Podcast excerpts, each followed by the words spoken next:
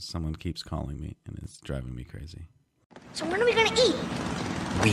Yeah, I'm starving. Listen, kid, I hate to break it to you, but the dynamic duo is now the dynamic uno. Ladies and gentlemen, welcome to the Style Guide podcast with your host Dave Morris and Steven Orr. How are you, Steve? I'm fantastic, Dave. How about yourself? I'm doing really well, man. I'm doing really well. Uh, I'm just, uh, uh, I almost set up my recording situation facing in a different direction today, and then I thought better about it. Why, why did you Why did you think better of it? Well, I just thought it would throw me off, and I'd be facing a different direction, and I need to be focused for today's podcast. Yeah, but I mean, we we both know that last episode I recorded using the worst microphone possible, so you Yeah, know, throwing you- us all off was. Yeah, you weren't very focused last time. See, that's well, why I didn't want to do. If I was facing the other direction, I would be using my laptop microphone from like a distance. It would be terrible. Oh, that would have been the worst. Who would do that? um, anyway, we are continuing our uh, our series on Disney films today, uh, which is fun, uh, and we're moving into what you call the Silver Era. the, yeah, the silver and bronze eras. Yeah, but but the Silver Era, what is that exactly? Well, there there's there's a set of films that are made in the post-war period that continue to develop Disney and be strong films, but they're different than what we'd seen before with different styles and it's the end of Walt Walt's career before uh, before he passes. That's kind of the silver era for me Got it. Got it. it's a series of films that in some ways and i think we'll get into this through the podcast are superior in quality to everything that came before but are eh, i don't really i don't care about them Not as charming as Cinder as as uh, as um, Snow White. yeah yeah Yeah. Okay. Um, I, I ask and I joke because there is dispute when you look around the internet or other places for the Disney Silver era. You may not find anything. So for those of you who are looking for it, it's it's the the latter end bit of the what is also referred to sometimes as just the Golden Age, uh, which is from Cinderella to the Jungle Book, is what we are referring to as the Silver Age here, right? yeah. Because there was there was a so because if you consider it all just the golden age there's this period in the middle where all these war movies get made that doesn't quite fit in a golden age. So we've kind of that that's acting as like a cut between these two good eras of disney yeah and i thought that it was an inelegant solution to suggest that that's all the golden era. Yeah yeah. No i, I agree. I agree. I agree with your reasoning here. And uh and i think it's a, um it's a it's it's correct to call these the two good eras, the golden age and the silver age, because what comes after the silver age is the bronze age, which we'll get to later in this podcast. Yeah that's when we first start making tools Yeah, which is also sometimes re- referred to as the dark age of Disney, because it's where the movies get pretty bad, and bad in more of a I think box office return. Uh, they had one that was a huge hit, but the rest were all pretty pretty lousy. Even though some of those movies I still think of fondly. Hmm. i'll be i'll be interested to see which ones you do Well, let's we'll get to it. Let's start with the Silver Age, christened by Stephen Orr.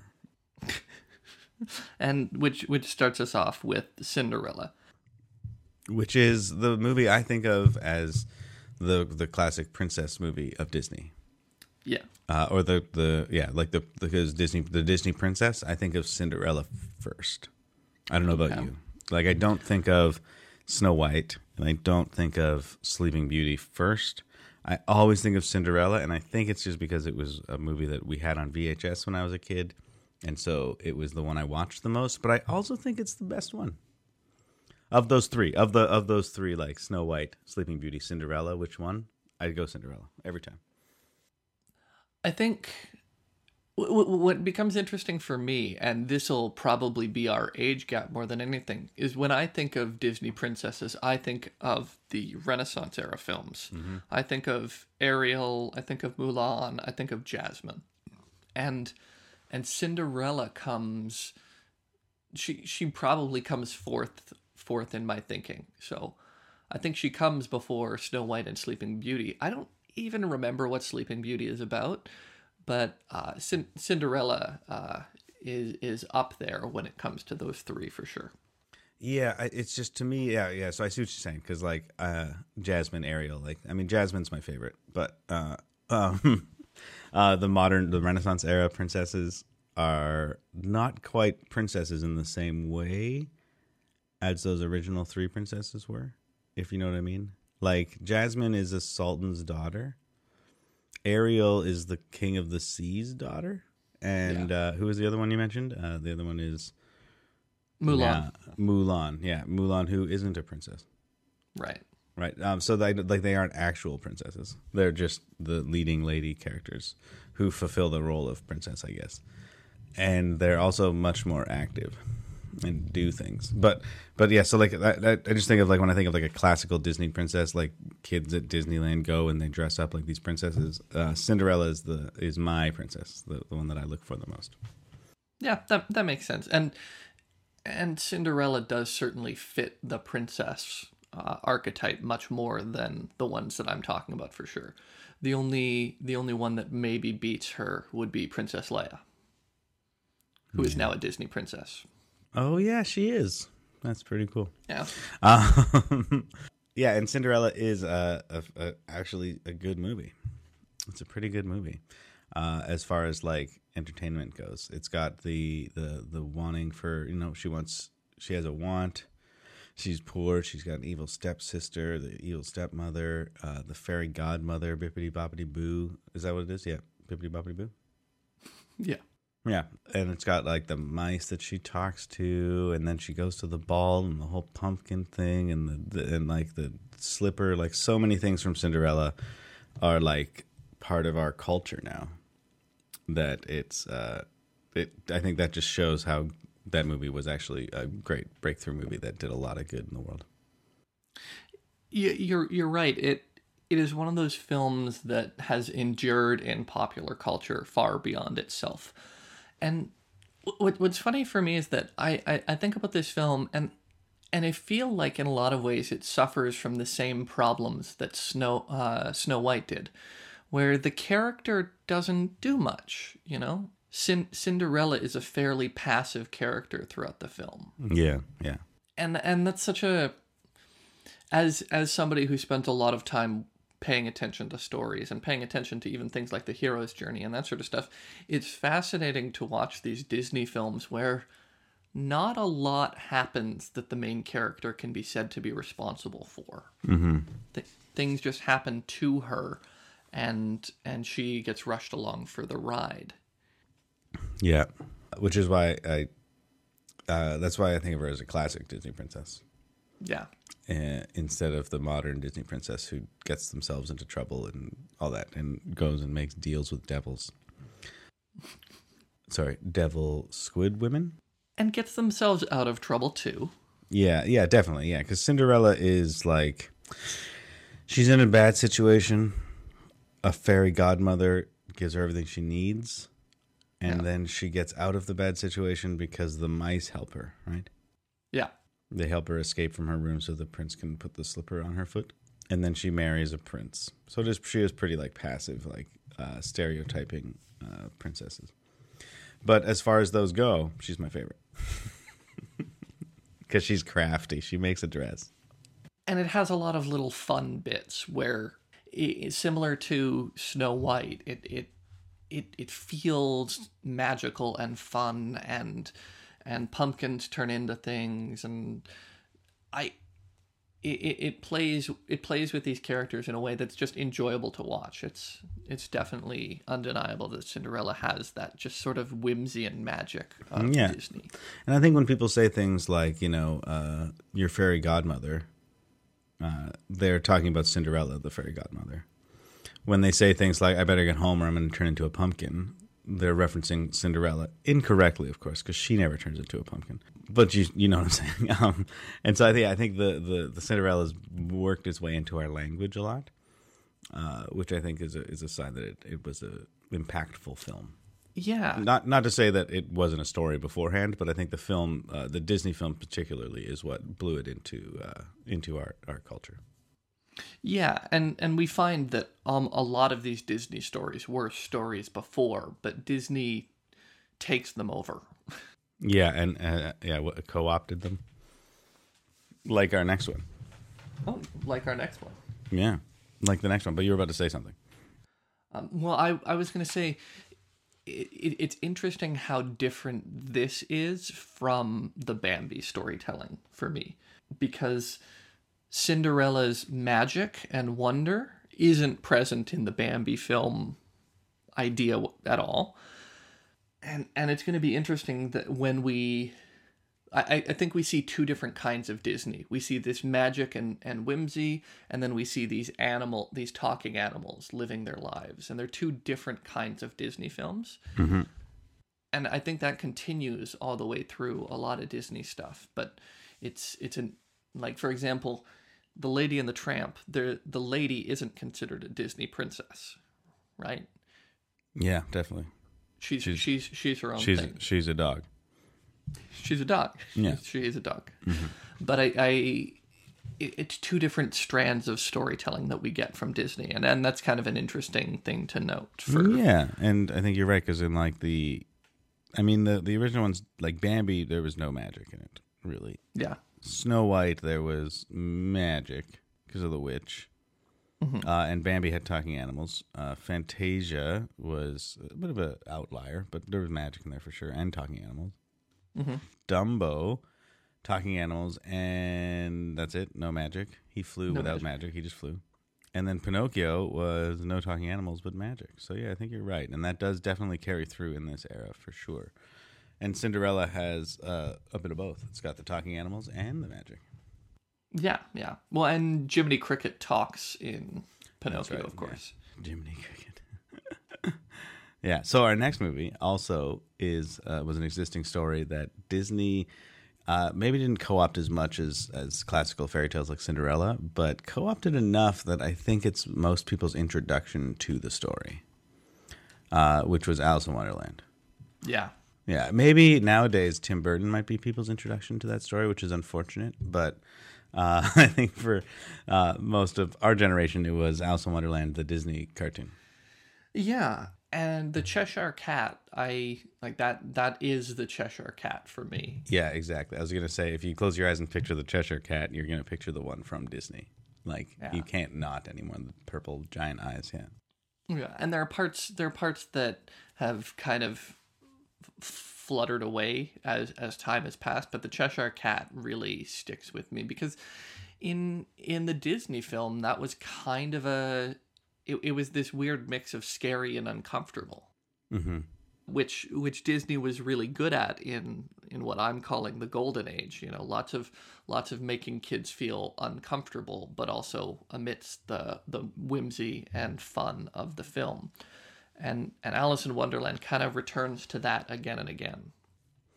Yeah, and Alice in Wonderland had like, um, because like uh, the whole the story of Alice in Wonderland is more similar to Fantasia than anything else, where it's just like a lot of like these mini little bits that happen while she's wandering through Wonderland. You know, like there isn't much of like a like the overarching story is she falls down a hole and she tries to get back.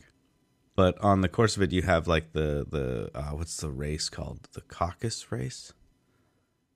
Crocus, crumpus, crumpet, where they run around the rock when the water comes down whatever. Uh, there's like the the race at the beginning. There's the the smoking caterpillar she meets. There's the flowers that smell her. There's the Cheshire cat. There's Tweedledum and Tweedledee. The walrus and the carpenter. Like there's so much like these little like little mini stories, and you could see Disney employing what it did in Fantasia uh, in this sort of like framed narrative of Alice in Wonderland which and all of those characters are again part of our culture. Now, part of that is Lewis Carroll's influence, of course, because the story is excellent. But when I think in my brain of the Cheshire Cat, I picture the Cheshire Cat from the story. When I think of the smoking caterpillar, I see the smoking caterpillar from the Disney story. You know, like that's my frame of reference for it before Lewis Lewis Carroll's book.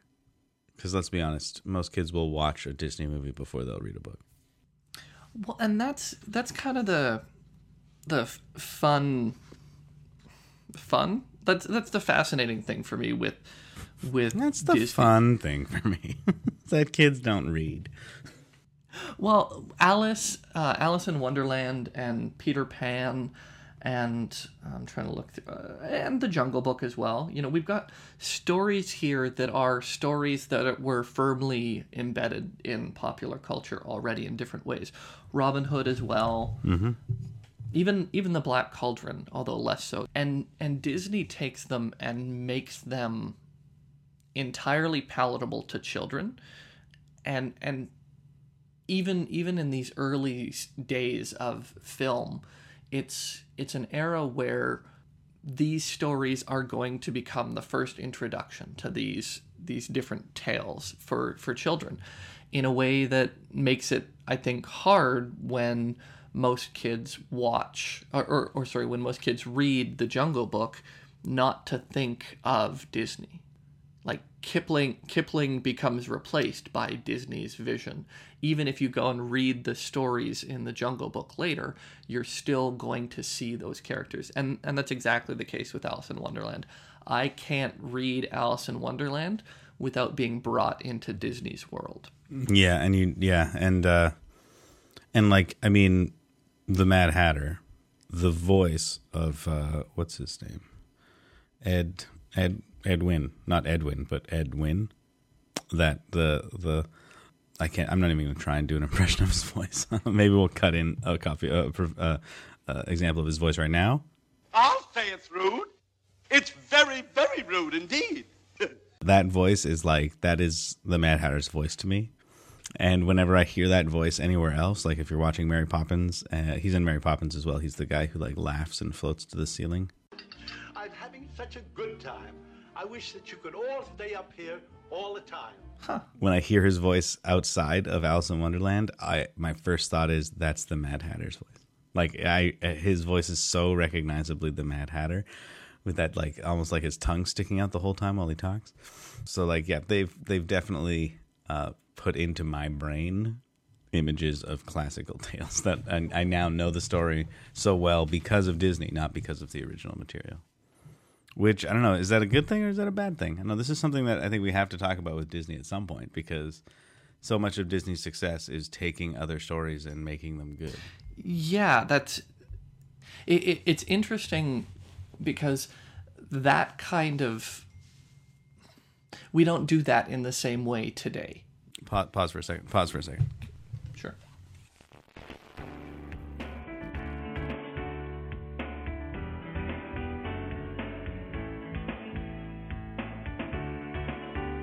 Missy forgot her phone and it was just dinging a whole bunch.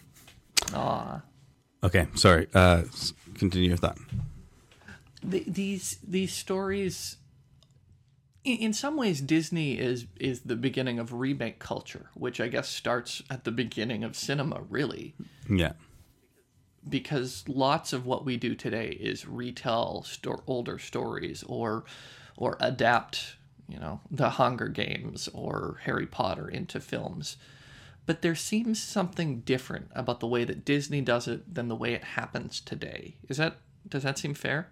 I think Disney was was uh, yeah, I think that's fair, and I think I would I would distinguish it in the sense that like today what people are doing is taking other pieces of, of art and melting them down and then reshaping them. Whereas what Disney did was kind of like mining for gold and then building something out. Like they would look into like uh, places that, like mostly literature and fairy tales and old fairy tales. You know, like not, they wouldn't take another movie that had been made and remake it. You know, they looked for something that maybe no one had ever heard of and turned it into a, a, movie. I mean, like The Lion King is like that too. Like there's like another story that was basically the same story, but they just made their version of it and made it way better. Not to say Alice in Wonderland is one of those, but most of these are those. Yeah, maybe maybe that's fair because there's something about when I watch Alice in Wonderland that doesn't feel like it's just trying to take take the Lewis Carroll story and and put it on screen. Like when I watch most of the Harry Potter films, they feel like they're trying, like, especially with the first couple, they feel like they're just trying to take the book and throw it on screen. And there's very little that's new and, and vibrant brought into the process. Whereas it seems to me Disney was doing something new with every single animation that they brought to the screen. Yeah. So, I mean, I think one place we can, that that is most obvious is music Yep. and bringing songs into these classical stories.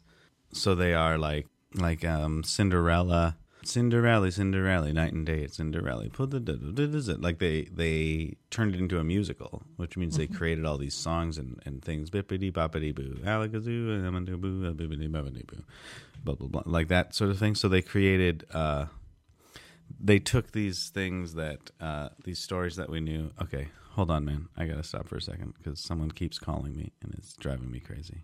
Maybe it's Missy. It might be. Hold on.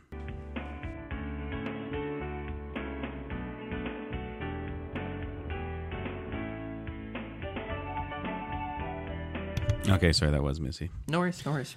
Like they they they took they, they didn't just uh, take a story and put it on the screen, but they took a story and breathed uh, breathed new life into it with music and uh, taking these characters and making them incredibly iconic looking and stuff. So like they did they did a lot more than just uh, remake it.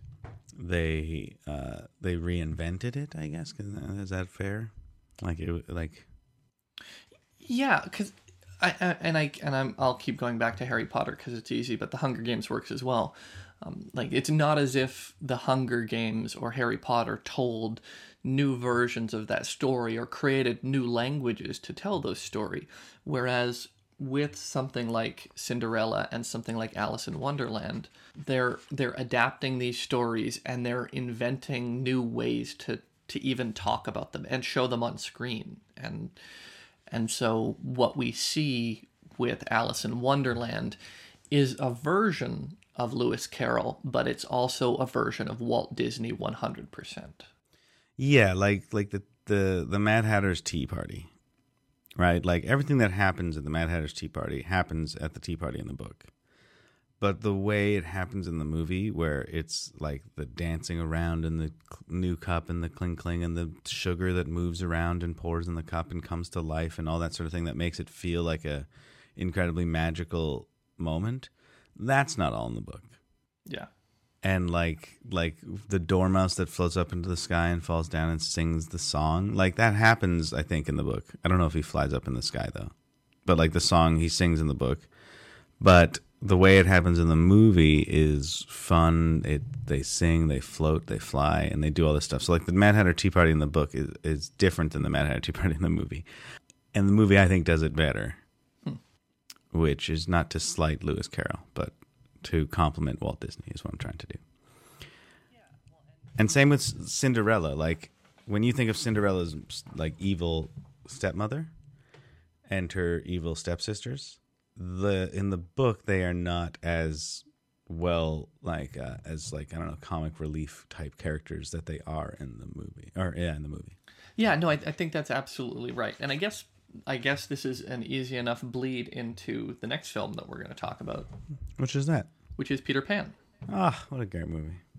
It, it yeah, You don't like Peter Pan? It, it's not that I don't like Peter Pan. It's that this is one of those films, and there are a couple of them in, in this little era that have been replaced for me by later films. So Oh, I can't really, when I think of Peter Pan, I think you of think of Hook. Hook? Yeah. yeah. And no no amount of rewatching Peter Pan will do that. Will will undo that because for me, Hook is Peter Pan. Which is funny because to me, Hook is the sequel to Peter Pan. Because it is. I mean, Hook, if you remember it, is he's all grown up and he goes back to Neverland. Yeah. So the uh, events of Peter Pan have already taken place, but they never really talk about them in Hook. They hint at them and and that sort of thing, but uh, it's not really like explicitly stated. Yeah. And whether or not he's even really Peter Pan, you know, like that's the whole point of that movie. And so when I think of watching Hook, the Peter Pan that they keep not talking about is Disney's Peter Pan Right. it's not the book Peter Pan or, or sorry the uh, the stage play the original stage play Peter Pan it's the it's the Disney version of it and and this uh, may be a little bit of our age because for me, I probably came to Hook before I even came to Peter Pan. No, fair enough. Yeah, no, that that makes perfect sense. Yeah, But yeah, because the the story in Hook is is is a sequel. It's a sequel. yeah, It happens like 30 years later, right? When Peter Pan's all grown up and he has a cell phone holster. it might be the greatest sequel. Well, I think the thing is is that it's a, technically it's not a sequel Yeah. because it's not a Disney movie, right? It was is it Disney? Um, Disney didn't make Hook. did Spielberg did it. Uh, yeah, no, so he did think it, He did it with Disney and Paramount. Oh, there you go. So it was a sequel to Peter Pan. Because yeah, all the ele- all, all all the things from the original Peter Pan are brought up sort of in Hook, you know. Uh, and it's and it's I love watching Hook because it's like seeing Peter Pan all grown up. and huh, that's that's an interesting like I, I, I knowing that's the case, but having not really thought about it that way, that might that might breathe new life into Peter Pan for me next time I watch it. Well, I mean, it, it what it does is it is it uh, is the story of Peter Pan really makes the story of Hook more meaningful. Like when Captain Hook steals his children, you know, and there's like the note from Captain Hook. It's like you know it's Captain Hook before Captain Hook shows up, because you know Peter Pan and you know that his enemy is Captain Hook, right? And when Dustin Hoffman comes out looking like that cartoon but brought to life, again that shows you this like how much more it was based on the cartoon movie and how again Disney has like infected our culture by by co-opting these old stories and turning them into their own story. Uh, so like the idea of Captain Hook coming out with like the boots and the red jacket and the, the curly hair and stuff like that, and like Dustin Hoffman was trying to look like Captain Hook from the cartoon. Yeah, yeah, and and I think I think we don't get Hook without Peter Pan prior. It just I think I'm I'm facing the same problem that maybe some kids today are facing with Alice in Wonderland and Johnny Depp, for example. Uh, yeah, Johnny Depp is their Mad Hatter, Yeah. not Ed Wynn, which is such a shame, man. Ed Wynn, that guy's voice. Butter! Butter, oh, thank you, butter. yes, that's fine. Well, and and Johnny Depp's Mad Hatter is. Uh, Have you any idea why a raven is like a writing desk? we'll talk. No, no, that's just. Actually, we'll never talk about it because it's not animated, but it's not very good. Yeah. Yeah, so Peter Pan is one of my favorite childhood movies as well. It's up there with like uh with um, you know, like Aladdin and stuff as one of my favorite Disney movies. Peter Pan is up there. Even though it has that incredibly racist scene that has been uh, as far as I know cut out of future releases, but I could be wrong. Um. The song with the the First Nations people. Yeah, yeah. I think it's generally cut out, which is for the It best. should- it- yeah. yeah, it should be because it, it that does not does not do well in today's world. I don't know if it did well then, and I think the only reason it was ever in the story is because the original Peter Pan was written by uh, an Englishman. so, yeah. Um, but anyway, the but the the story of Peter Pan and uh, and Wendy and trying to find his shadow and using soap to reattach it and, and using the pixie du- the fairy dust and flying off second star to the right straight on till morning la la la like all that sort of stuff is such a huge part of our culture. And I don't think it's because of John Barrie's book because most people don't know who John Barrie is. Uh so they only know it through Disney. His name is John Barrie right? I didn't just just like prove my point by making my point Uh, well, he's he's not John Barrie. He's James Barrie. But uh, we'll we'll, we'll no, we're not going to cut that from the podcast, unfortunately. no, it's okay. I just proved my point by by making my point. And oh no, wait. I think I am wrong. It's James Barrie. But it's J M Barrie. So come on, I did pretty good. Yeah, Hey, most people don't even know Barrie is the last name. but P- Peter Pan, you're right. It becomes an important touchstone for our culture, and Tinkerbell. Like I think without Tinkerbell, I don't know if we get Navi in the in the Zelda universe. wow, yeah, wow, never thought of that. Well, it, it just it and it just ends up being interesting where these strands go. Like this is, I think, the first that we see mermaids on uh, on screen. Fifty three, maybe that's right. But like this is going to be, you know, a, a, a little idea that gets taken up properly in The Little Mermaid and and mm-hmm. done in kind of a different different way. But I just I. I, I recognize Peter Pan is important, and I always forget that this movie exists. Oh yeah, no, I don't. I don't. It's up there in one of my favorite Disney movies. Yeah, well, fair enough. Yeah, or maybe not favorite, but definitely most memorable Disney movie Yeah, is uh, is Peter Pan because it's uh, it's fun. It's fun. I mean, the one thing about it that is uh, interesting is I don't remember many of the songs from it, except for the one that always gets cut because it's incredibly racist. um, the rest of them I don't remember, so the songs aren't great. Like there's one where Wendy sings "Everyone to Sleep," all the Lost Boys. I don't remember that song at all. I have no memory of that song. Uh, all I know is it's something sweet and like something about going to sleep. Probably, I don't know. I'm guessing. yeah, and I I find that I forget that these are musicals. Sure, yeah. This this era is definitely a forget their musical kind of era. yeah, Yeah. which uh, Uh, and actually, yeah, yeah. No, you're totally right. They are musicals, but you do forget that they're musicals. Cinderella, Alice in Wonderland, Peter Pan, Lady and the Tramp.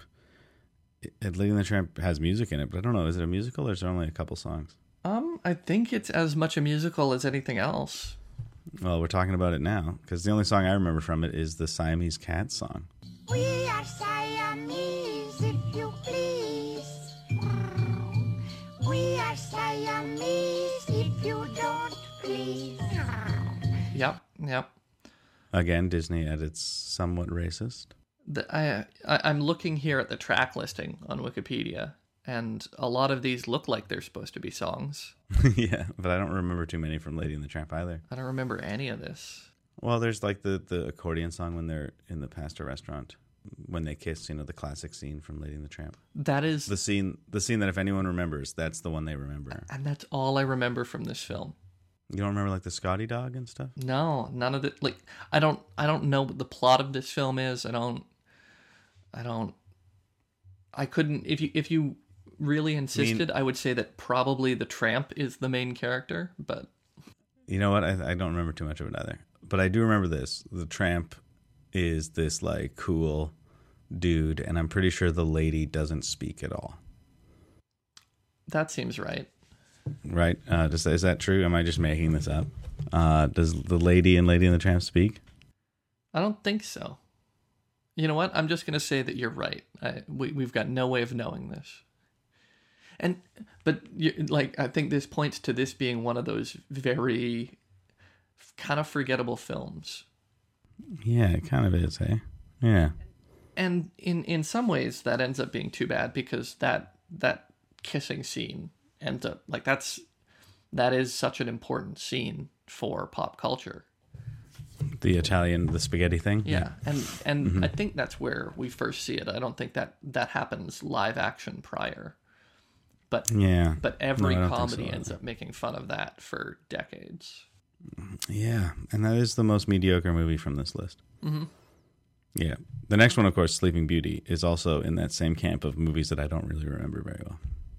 Yeah, I know I, I know that Sleeping Beauty like I, I know the general plot of Sleeping Beauty because I know the the Brothers Grimm story, but I like I don't And this this blows my mind, is because I always thought Sleeping Beauty was the first uh, Disney movie, yeah.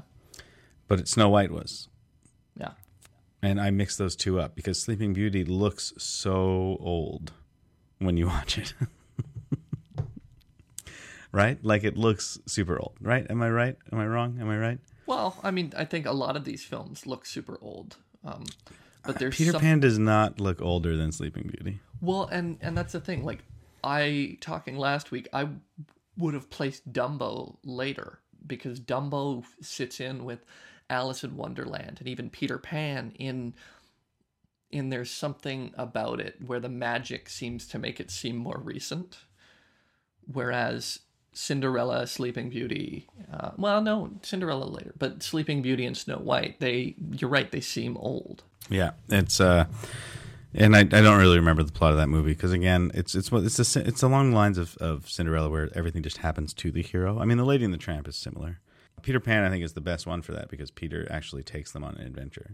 Uh, But again, I guess if you look at it through the perspective of Wendy, she's just getting taken on an adventure. Yeah. Um, but Sleeping Beauty, like she's asleep the whole time, isn't she asleep most of the time? Um, Princess Aurora, she does some stuff. Uh, like you're you're right. Like I, this is one of those that I just can't even. I can't even play. pretty. Other than the dragon at the end, it's pretty forgettable. well, and the return of Maleficent, the the same villain from Snow White. Is she the same villain? They call her Maleficent, which is the the villain from. Uh, I think Maleficent's the queen, isn't she? I don't think so. You don't think so? Oh, No, I think I think Maleficent's just from Sleeping Beauty, but you know, what do I know? well, the, no, you're right. Those, yeah, no, Is this one of those Quentin, Quentin Tarantino things where everyone's in the same universe? this I thought that it was, but it turns out no. I have always just placed Maleficent back in into Snow White. Weird. Mm-hmm. Okay. Yep, that's weird. That's a weird you thing. Because next you're going to tell me that Tiger Lily is Pocahontas. She is. Yeah, no, that's true. cool. Let's just keep going through this list because these are the Lady in the Tramp and Sleeping Beauty are like this dip into Boringville. Yeah. But then we get into uh, 101 Dalmatians, Which which is adorable. it it's adorable, but it's also I mean, there's something about the plot of the other ones that I'm more comfortable with. Mm-hmm. Like I, it's just it's straightforward when not Maleficent wants to kill Snow White. Like that that you know Yeah. makes sense. Even even Hook makes sense as a in in a way that's kind of rational to me. But Cruella de Vil wants to kill puppies and wear their skin. Yeah, she wants to make a coat out of them. Yeah. Yeah, yeah. Which I think is is a hilarious social commentary on the time because I think this was when fur was really starting to fall out of fashion. You know, and like like animal cruelty and fur wearing was like a bad thing, kind of. Yeah. And so making the villain this fur wearing woman that wants to make a coat out of puppies is just like the extreme of that. Yeah. And her name is Cruella de Vil. Yeah, cruel of Cruel evil. devil. Yeah. Cruel devil. Yeah. it's ridiculous. Oh, so funny. Cruella of the village. Nope. Cruel devil. But but they're adorable. Like the puppies are Yeah. more adorable than anything else that's happened thus far. Yeah, and so speaking of your magic talking animals thing, you're you're pretty pretty good. You're you're killing it here. Like Cinderella had both. Alice in Wonderland had um, magic and talking animals.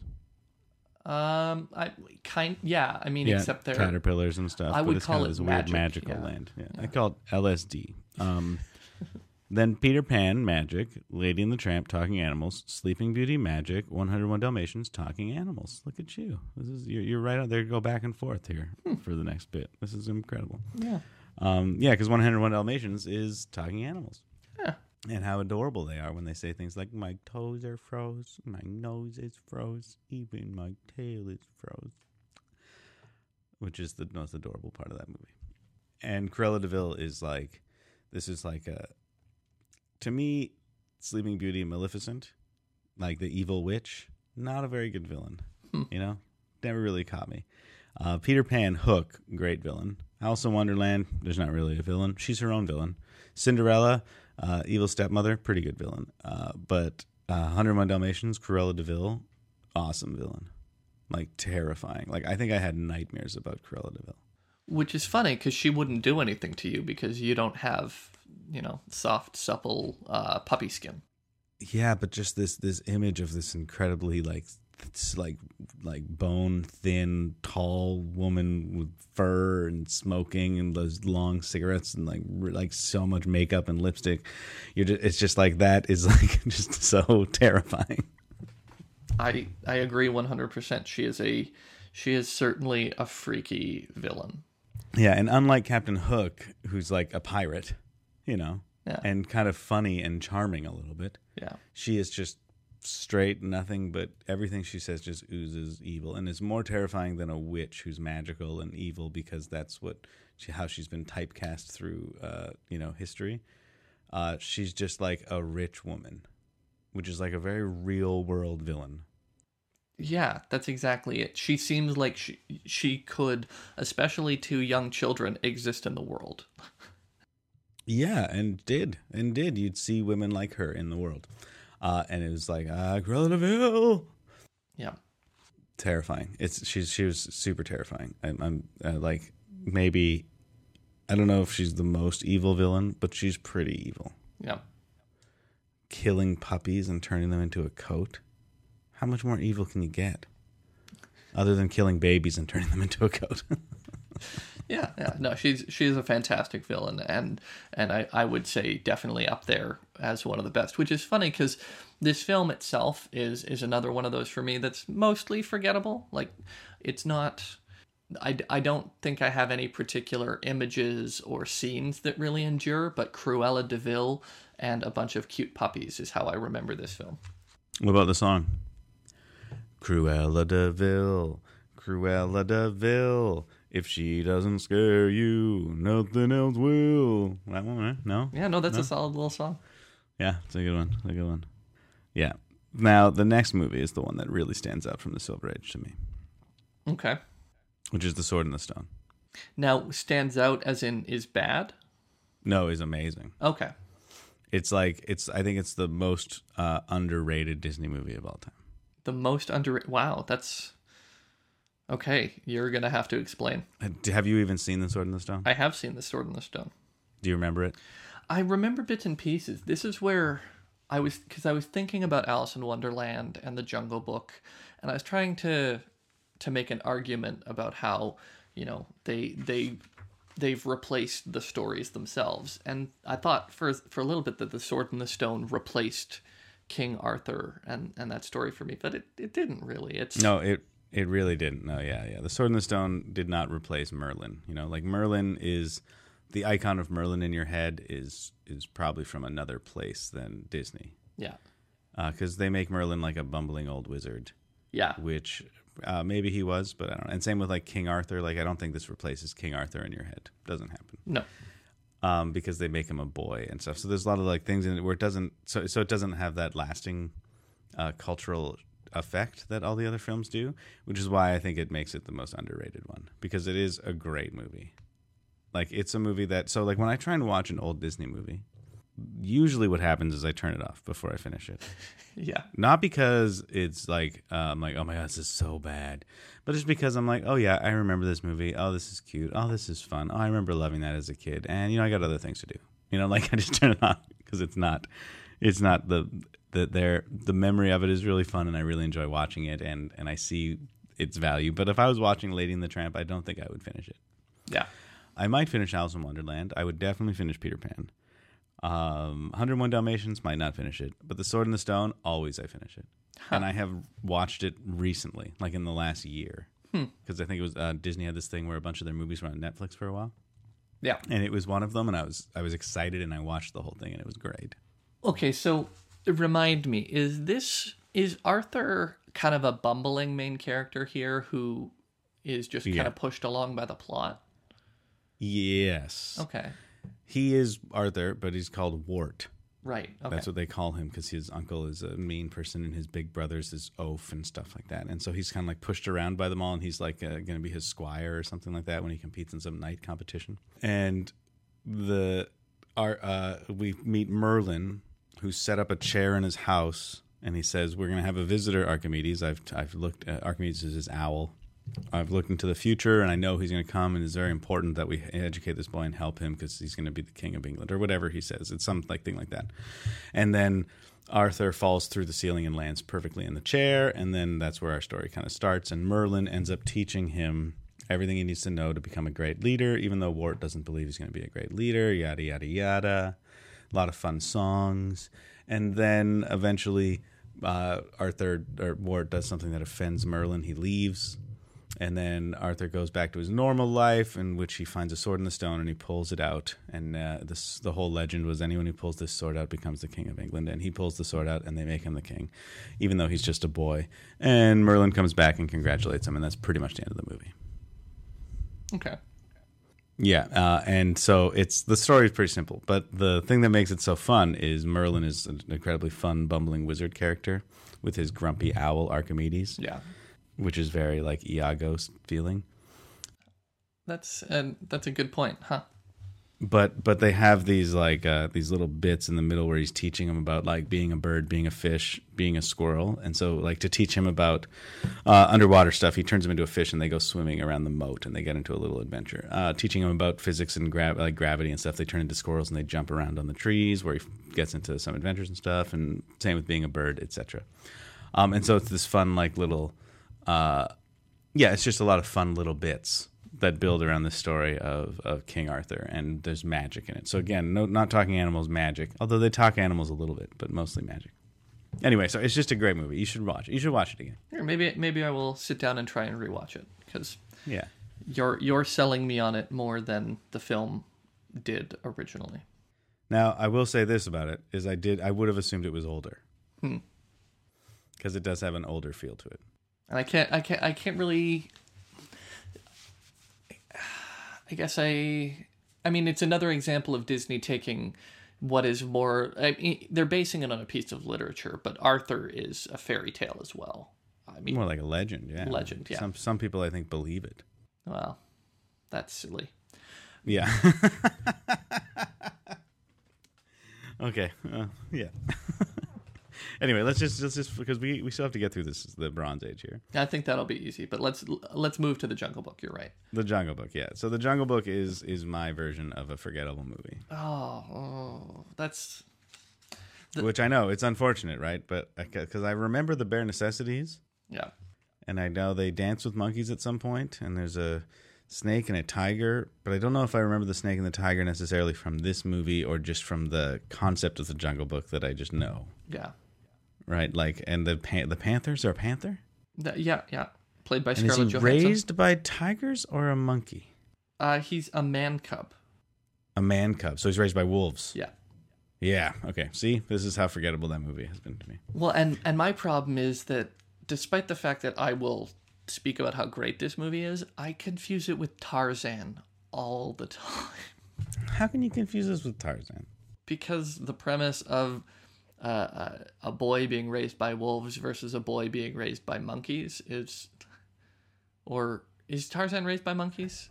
Yes, apes. Yeah, apes. I mean, I did that same mistake just now, so I shouldn't be giving you a hard time. yeah, the Jungle Book is is, is uh, and I think the, the the problem with the Jungle Book uh, is that it like what is the story of the Jungle Book? He's uh th- this boy is is in the jungle being you know in happily living with his wolf buddies um a tiger is coming back uh who the oh man you're right there's the tiger Like all I know is it's something about this kid that wants to. He's going to go back and live with humans again. no Is that the, his his quest? And then he goes through all the and he meets all these animals in the jungle as he leaves. now i'm thinking of tarzan because that's kind of the plot of tarzan Yeah. See, I don't know. I don't remember it, but I just remember he keeps he learns things from all the different people he meets along the way. yeah he he he hangs out with all of the the cool talking animals and and has a bit mm-hmm. of adventures with them and i think for me the reason that this film has more nostalgia than my remembering it gives credit to is because i was a boy scout and mm. and the jungle book is is used for boy scouts Yeah, that's weird, right? That's like it's like the the language comes from the Boy Scouts. That might be why I remember the snake and stuff. Because my dad was a Boy Scout leader for a while. You know what he was? he what was he He was Baloo. he was baloo my dad was baloo Yeah. Wow. Oh, our dads were Baloo. Look at that. yeah And then there's what? There was. Caw. Is Kaa yeah Kaa Yeah. khan Yeah. Kaa Khan. Khan. shere khan Khan. yeah shere khan Yeah. But that's right. The Boy Scouts use the Jungle Book as like a naming scheme for their leaders. Well, and now that I try and remember it, this is entirely a forgettable film. Yeah, it's hard to remember, right? Like, and, and it's not. I think it's just because there's no real story that you need to remember in order. Like Cinderella, you remember because there's a story in it. I mean, I would even say Peter Pan is is pretty forgettable, uh, because like, what is the story of that is hard to really pin down unless you've seen it recently. Uh, I think I remember it because I saw it so much as a kid. I think that's the only reason I remember it. Uh, Alice in Wonderland, though, again, what what happens in what order? Yeah, yeah. Does she meet Tweedledum and Tweedledee before she meets the smoking caterpillar? Good luck remembering that. you know, so like they're, they're pretty forgettable uh, in in like narrative. The Sword and the Stone, though, I, I remember perfectly. but if you ask me, does he turn into a fish before he turns into a bird in the, the teaching lessons? Uh, okay, I can remember that. Okay, because the bird is the last one, because that's when he meets the evil witch. But but you're right. There's something about these that are still just a series of vignettes. Basically, they're they're short little little bits where the main character has some sort of fun adventure, Yeah. and they're all strung together in some order. But the order itself doesn't really matter to the story Yeah. because it's not about the story. Like we're gonna see once we get through the Bronze Era, where stories become more important for the Disney storytelling techniques. yeah, because Disney was still alive in the Silver Era, right? Yeah, yeah. And his thing was always that he loved the sort of magical, imaginative stuff of like making uh, plates come to life and, and do things and having little moving inanimate objects that come to life and animals that talk. Like that was like the thing that he loved. Yeah. And so in the Silver Age, we see that a lot. Yeah. Like Cinderella, animals talking, and uh, is there things moving on their own? Not quite, but like Alice in Wonderland is just like full of that kind of stuff. Peter Pan, same thing. Lady and the Tramp, not so much, but that's why it's and Sleeping Beauty, I don't even remember. Uh, but like, yeah, like the Sword and the Stone is again that's chock full of like uh, inanimate objects coming to life and moving and having personalities and things because Merlin uses magic to make things happen Yeah. and so like it has like very fantasia type stuff where he goes into to get wart out of the kitchen because he's supposed to be doing his chores and merlin's like no i want to teach you stuff and he waves his wand and all the things start cleaning themselves Yeah. and then his brother comes in and has to fight with all these things that are cleaning and then gets like you know beat up and stuff like that and it's just like that's right out of fantasia Yeah. And then, I mean, as we, a- a- after Walt Disney's death, and I think the last film that he worked on was The Jungle Book, we, mm-hmm. we move into the Bronze or the Dark Era, and we get a bunch of films that, for the most part, have plots that are stories that, yeah that get away is. it's from the fun Fantasia style that Walt seemed so in favor of. yeah and it starts le- leaning into storytelling which hurt them. Yeah, because they're, for the most part, not great stories. No, I mean like uh, the, I don't even remember the Aristocats. What happens in the Aristocats? it's uh I- what I love love about the Aristocats is that it's about a bunch of it's a an aristocratic cat family, which is uh, a fun little tongue twister, I think to say.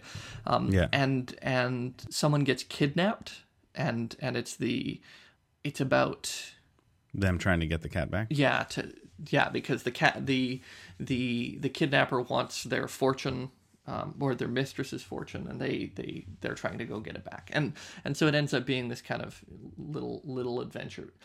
And in some ways it feels like it's trying to capture the same sort of whimsy uh, and fun as 101 dalmatians but I, it it ends up being more of a story than 101 dalmatians really was and and i think suffers because of it Yeah, yeah, because like there's no characters that are rem- memorable from the Aristocats, and there's no sequence that is memorable from the Aristocats, yeah which I think makes it an unmemorable movie entirely. Unlike the Jungle Book that has sequences that you remember, but a story that's forgettable. yeah And the characters in the Jungle Book are, are incredibly memorable. Well, and I mean, just to quickly jump through here, through the Bronze Era from Aristocats to Oliver and Company, Oh, like, which of these films do you really remember much about? I don't remember either of those two. I Like Oliver and Company, wasn't that the same thing as the Aristocats? it uh, I think was a completely different film. Isn't Oliver and Company a cat though? I I actually I don't think I've ever seen Oliver and Company. It's one of those few Disney films that I've just never gotten around to. Um, well, let me tell you right now that Oliver and Company is in fact about a cat. And when I think of the Aristocats, I mostly think of Oliver and Company. Well, there you go. But if it makes you feel any better, it is essentially Oliver Twist. Oh, okay. But the, it's a little cat and a dog. Oliver Twist with Huey Lewis and the News doing a song in there. Yeah, so that is more or less all of Montgomery. But again, I don't remember it. But I think you're right that they do start leaning into narratives here. Because like when you look at like what else did they do? They did Robin Hood, Yep. which, Which, I think is one of the good ones from this era. Yep. And Robin Hood is the story of Robin Hood. Like Yeah. straight up, it's just the story. Like there's a few little maybe differences, but uh, like some songs in there and stuff. Like uh, "Not in Nottingham," which is a really lovely, sad kind of song on the guitar. Uh, about how, how Nottingham's not doing so good. Um, but yeah, so it's just like it's a story, it's a narrative. Yep. The Rescuers, uh, another standout. This was like the, the blockbuster hit from this era. And can I just say for a second, like how friggin' weird The Rescuers is as a concept? Yes, you may. Tell me more.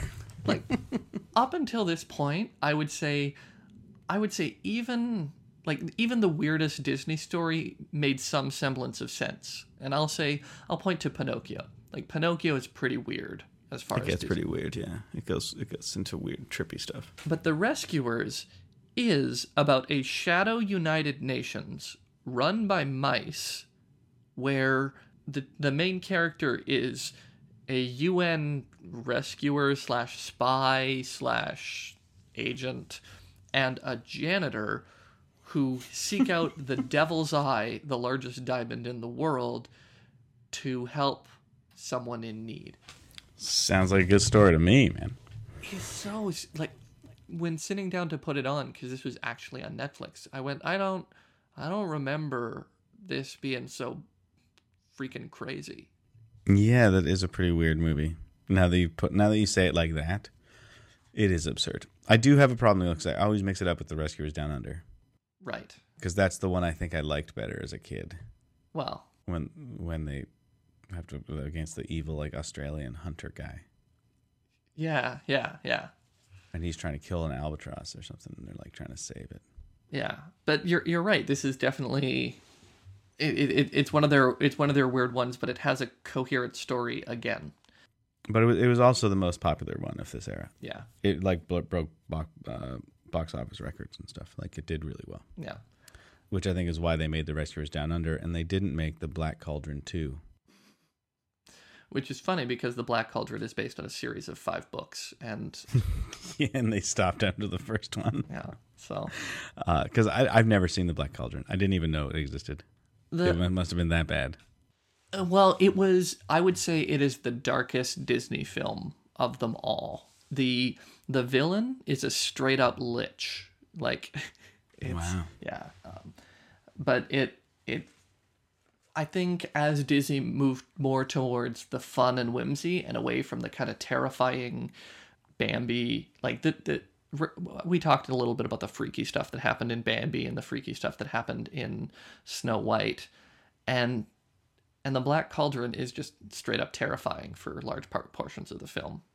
Yeah, and just for people that aren't nerds, uh, a lich is like a uh, what, like an undead wizard. What would you call a lich? Yeah, uh, an undead uh, wizard who has uh, extended their life unnaturally. Yeah, Yeah, so they're they're they're not they're they're not undead like zombies. They're undead like like Dracula, yeah, but creepier. yeah. Think Dracula, no fangs, and more magic. Yeah. Um. So yeah, that's a this is a very uh, outside the outside of the Disney standard. is this like Dungeons and Dragons type story? Yeah, and and you can see why they're calling it the dark era here. Not uh, not because it, it's also dark and and gloomy, but just because for the most part these films they don't know what they're doing after after Walt's passing.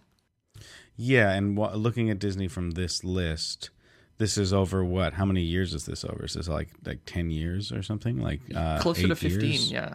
like 15 years worth of Disney, uh, and these are the animated films that they're making. Uh, you could see that as a like there must have been people writing uh, on whatever the equivalent of the internet was things about Disney's doomed, like oh this is another bad sign for Disney. It looks like Disney's slipping and and won't be around forever. The the mega giant movie maker is almost over. Like you know like you could see that being the story. Yeah. Looking at these movies. Well, and what's interesting for me, uh, and we don't need to talk about any of them specifically, I think we've pinned them all fairly accurately, is The Black Cauldron. I'm pretty sure Tim Burton was a writer on. No way. I think he was. No way. I think that's really? yeah. I think I, that's I'm looking this up right now because you have blown my brain I'm blowing your its brain. head. Oh man, it can't possibly be. It can't be. It can't be. Oh my gosh. Mm, okay, it looks like he put some visual art. He visual character artwork was submitted by Tim Burton, but Oh. got got tossed out. oh okay. So it was it was too dark. Okay. Yeah. It wasn't. It, it, I mean, if they used Tim Burton's animation uh, art stuff, it might have been better. but but this is an era filled with them just trying to play around and figure out what they're possibly doing and I mean, so so the one movie on here that I do like, and again, it's pretty forgettable, was The Great Mouse Detective. yeah Like I remember liking it, but I don't remember what happens in it, except that it's a Sherlock Holmes story. yeah it's a sherlock holmes story but it's even it's actually based on something that's based on sherlock holmes it's No way, really. yeah it's a series of children's novels that they're they're basing it on so um, and the children's sorry yeah the children's novels are an homage to sherlock holmes Weird. Yeah. That's pretty funny. yeah Yeah. Uh, and I mean, it was made by the group that made uh, that later made The Little Mermaid and Aladdin. yeah Like it was those people. So it is like it, it makes sense as to why it stands out in my brain as like a pretty good movie because it was it was made by some pretty good people. Um, I don't know if there's any songs in it though, but it is near the end of our Bronze era. It is the end of the Dark Age. It is the it is where they are starting to get better. yeah Um, and there's other ones here I don't even remember. Like, do you remember the Adventures of Winnie the Pooh? Um. uh, Yeah. It's um. But it's Like not a the- the single of story. I think. I think that it's a series of shorts. Like it's, it's it's many little adventures. Um. And they're not tied together in any cohesive way. Yeah, and someone who's listening is probably kicking themselves that neither of us have mentioned The Fox and the Hound yet. Oh. Because I noticed some people that's like their one of their favorite Disney movies. That I don't even. I don't. I forgot that that was even a Disney film. Yeah, The Fox and the Hound, which I think is so wonderful because one of them dies in the end. Oh. Well, that's lovely. That's what I want in my kids' movies. Yeah, isn't that doesn't that one of them die and everybody cries at the end? I, I'm gonna. I'm gonna believe that that's the case. And uh, bold move, Disney. Uh, I could be totally making up a story here. I don't know. I'm not to try and find the story. Maybe they don't die at the end. I just know it's sad, and people love it. Yeah. I well and I like I think like the the reason that these are two different eras is the silver era we remember those films in bits and pieces and and they they matter in a bunch of different ways and the bronze era doesn't matter at all. Yeah, no, you could skip over it, and I mean, as long if you pull out Robin Hood, the Great Mouse Detective, maybe the Rescuers, th- that's enough from that era, Yeah. and maybe just Robin Hood and maybe just Robin Hood. I would like the Great Mouse Detective, but I can imagine other people would not. But Robin Hood was pretty good, man. He was a fox. It's pretty good, but it gets covered as much in any other version of Robin Hood except for the Russell Crowe version. Like they don't do anything that makes it new enough. Yeah, the Russell Crowe version does make it new enough, but terribly. Robin Hood is fighting for the Constitution of the United States. What? America in England. Yeah, uh, I'm sorry, but no, the, I, I think the the Robin Hood, uh, the the uh, Prince of Thieves, with Kevin Costner is the is the one that culturally got Robin Hood into our brains. yeah. That's the one that kind of won that. Yeah. Well, and they're very similar beat for beat. Like it's, and and that's the thing about this era. I don't think that they're doing enough new and fun to make these stories worth uh, pointing to, you know, two decades later, three decades later, four decades later as things to watch. Yeah. No, yeah, you're totally right. If someone was like, "What Disney?" Uh, someone from like who, who'd never seen Disney or watched a Disney movie before was like, "What Disney movies should I watch?" None from the Bronze Era would come up Yeah. in my like top top ten Disney movies that I tell them to watch. Yeah. Most of them would come from the next era, which is of course the Renaissance, sometimes called the Second Golden Age. Which is going to be our third episode in this series, right? yeah yeah so you know this this more or less brings us to the end of looking at the films that happened after the go- the first golden age yeah. Do you have any uh, final thoughts on it? um it, it's funny because I, I sitting here and trying to prep for this episode i didn't really know what we were going to talk about like it you know generally when we sit down i have a have an idea about what i want to say and where i want to go and this one for the most part, this is a set of films that I get are culturally significant for some of them and and do some beautiful things with animation. Like we haven't really talked about how gorgeous some of these films are. Cin- Cinderella is absolutely a beautiful film. Mm-hmm. But they don't like a lot of this stuff just doesn't stick with me and it doesn't matter to me in the same way that we're going to see the next set of films mattering. And and so I guess it's kind of like this is kind of a meandering journey through 30 years of film, but I maybe that was what it always had to be for us. Yeah, you know, I think to me that my, my final final thought is like uh, looking at the Golden Age film, like the the original five, uh, Snow White, Pinocchio, Fantasia, Dumbo, and Bambi. When you look at those, it's like you do see what is the beginnings of Disney movies, right? Like you see them the the the what Walt is trying to achieve and the playfulness and the magic and the animated objects and the talking animals and the musicals and all these singing and dancing and things like that. Uh, and then in the Silver Age, you start seeing Walt achieve, uh, like, he polish what he was working on with Alice in Wonderland and Peter Pan and stuff, and like get them get like you still see him sort of honing those same skills, and he's like, it's like he's figured it out, and now he's just like, boom, boom, boom, boom, boom, let's make some awesome movies. And then the Bronze Era, when Walt left, it was the rest of Disney trying to figure out how to keep doing what Walt was doing, but also make it their own. Yeah. And I think that's an important part of this Bronze Age that where the movies got bad because they were trying to make it their own and not just do what Walt wanted them to do. Which is why it takes a dip here until we get into and you can see where it's going is into the Renaissance where we take what Walt was trying to do and what these this new generation was trying to do and put them together and it works. Right. Yeah, no, that's that's absolutely I think a, a great way to articulate it.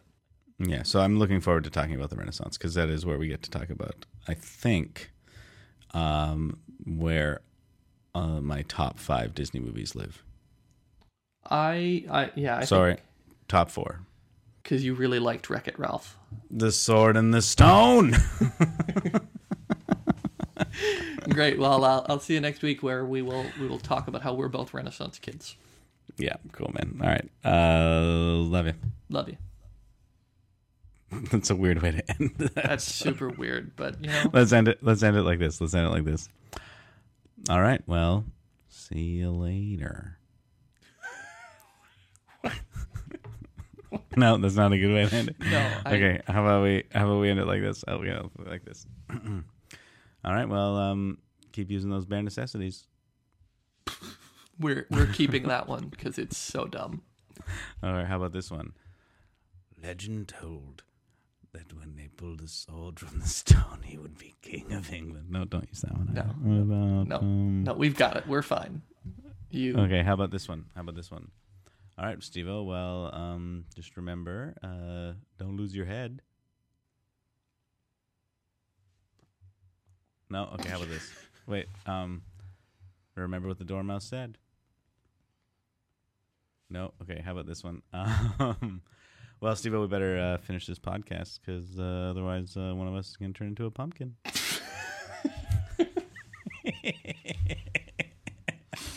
nailed it.